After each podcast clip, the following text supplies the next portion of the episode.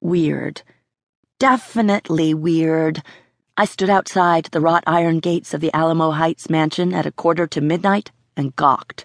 Sure, the dark, spooky brick mansion housed the biggest vein of vampires in San Antonio. I knew that.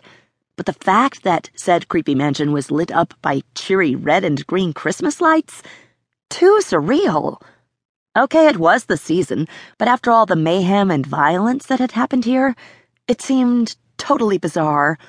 Fang snorted. You were part of most of that mayhem and violence, he said on a private channel in my mind.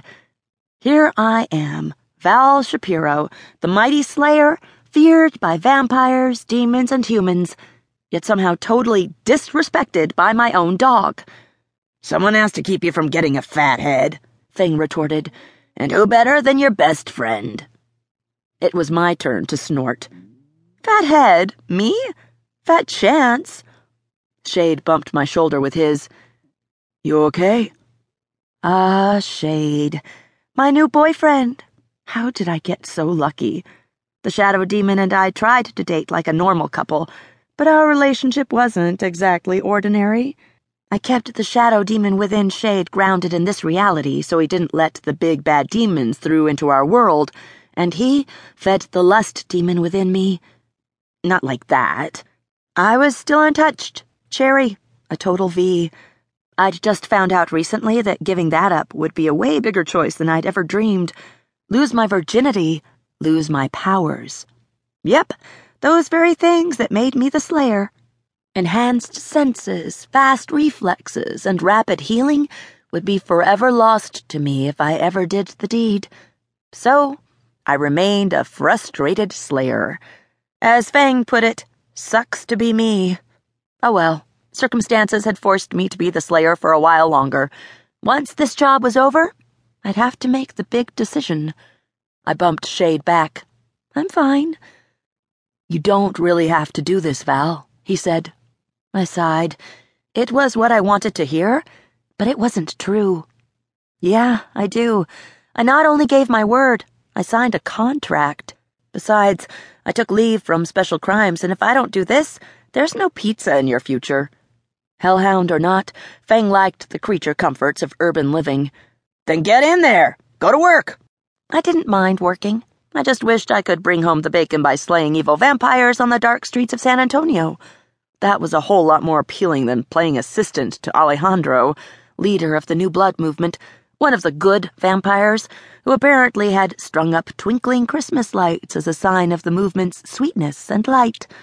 I glanced at the lights again and sighed. It's only midnight to dawn five days a week, I reminded them. The lawyer had gotten me that much.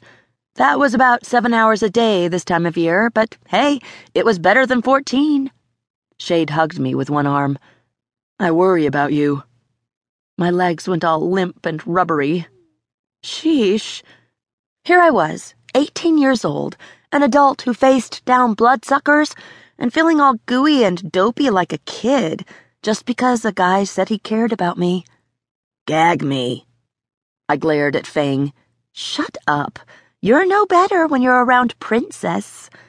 Fang had a thing for Shade's dog. Her Royal Highness claimed to be a purebred Cavalier King Charles Spaniel, but there was definitely a lot of hellhound in her, too. Ignoring Fang's eye roll, I hugged Shade back, loving the way it felt to touch a guy without worrying about Lola ripping his energy out of him. I'll be fine, and you can always call me if you get too worried. Okay. Then, a little tentative and awkward, he placed his hands on either side of my face so that the swirling mess that was his face disappeared and revealed the sight of shade I couldn't get enough of. He kissed me gently, and I melted. Lola stirred. She liked Shade a lot, and was obviously up for any lust energy he cared to send our way. But I didn't like to take advantage too often. Nothing wrong with going into a dangerous situation feeling a little edgy, kept me on my toes. But turning down all that sexy energy didn't mean I couldn't enjoy the heck out of his kiss. I met his with a hungry one of my own, and it was just me and Shade.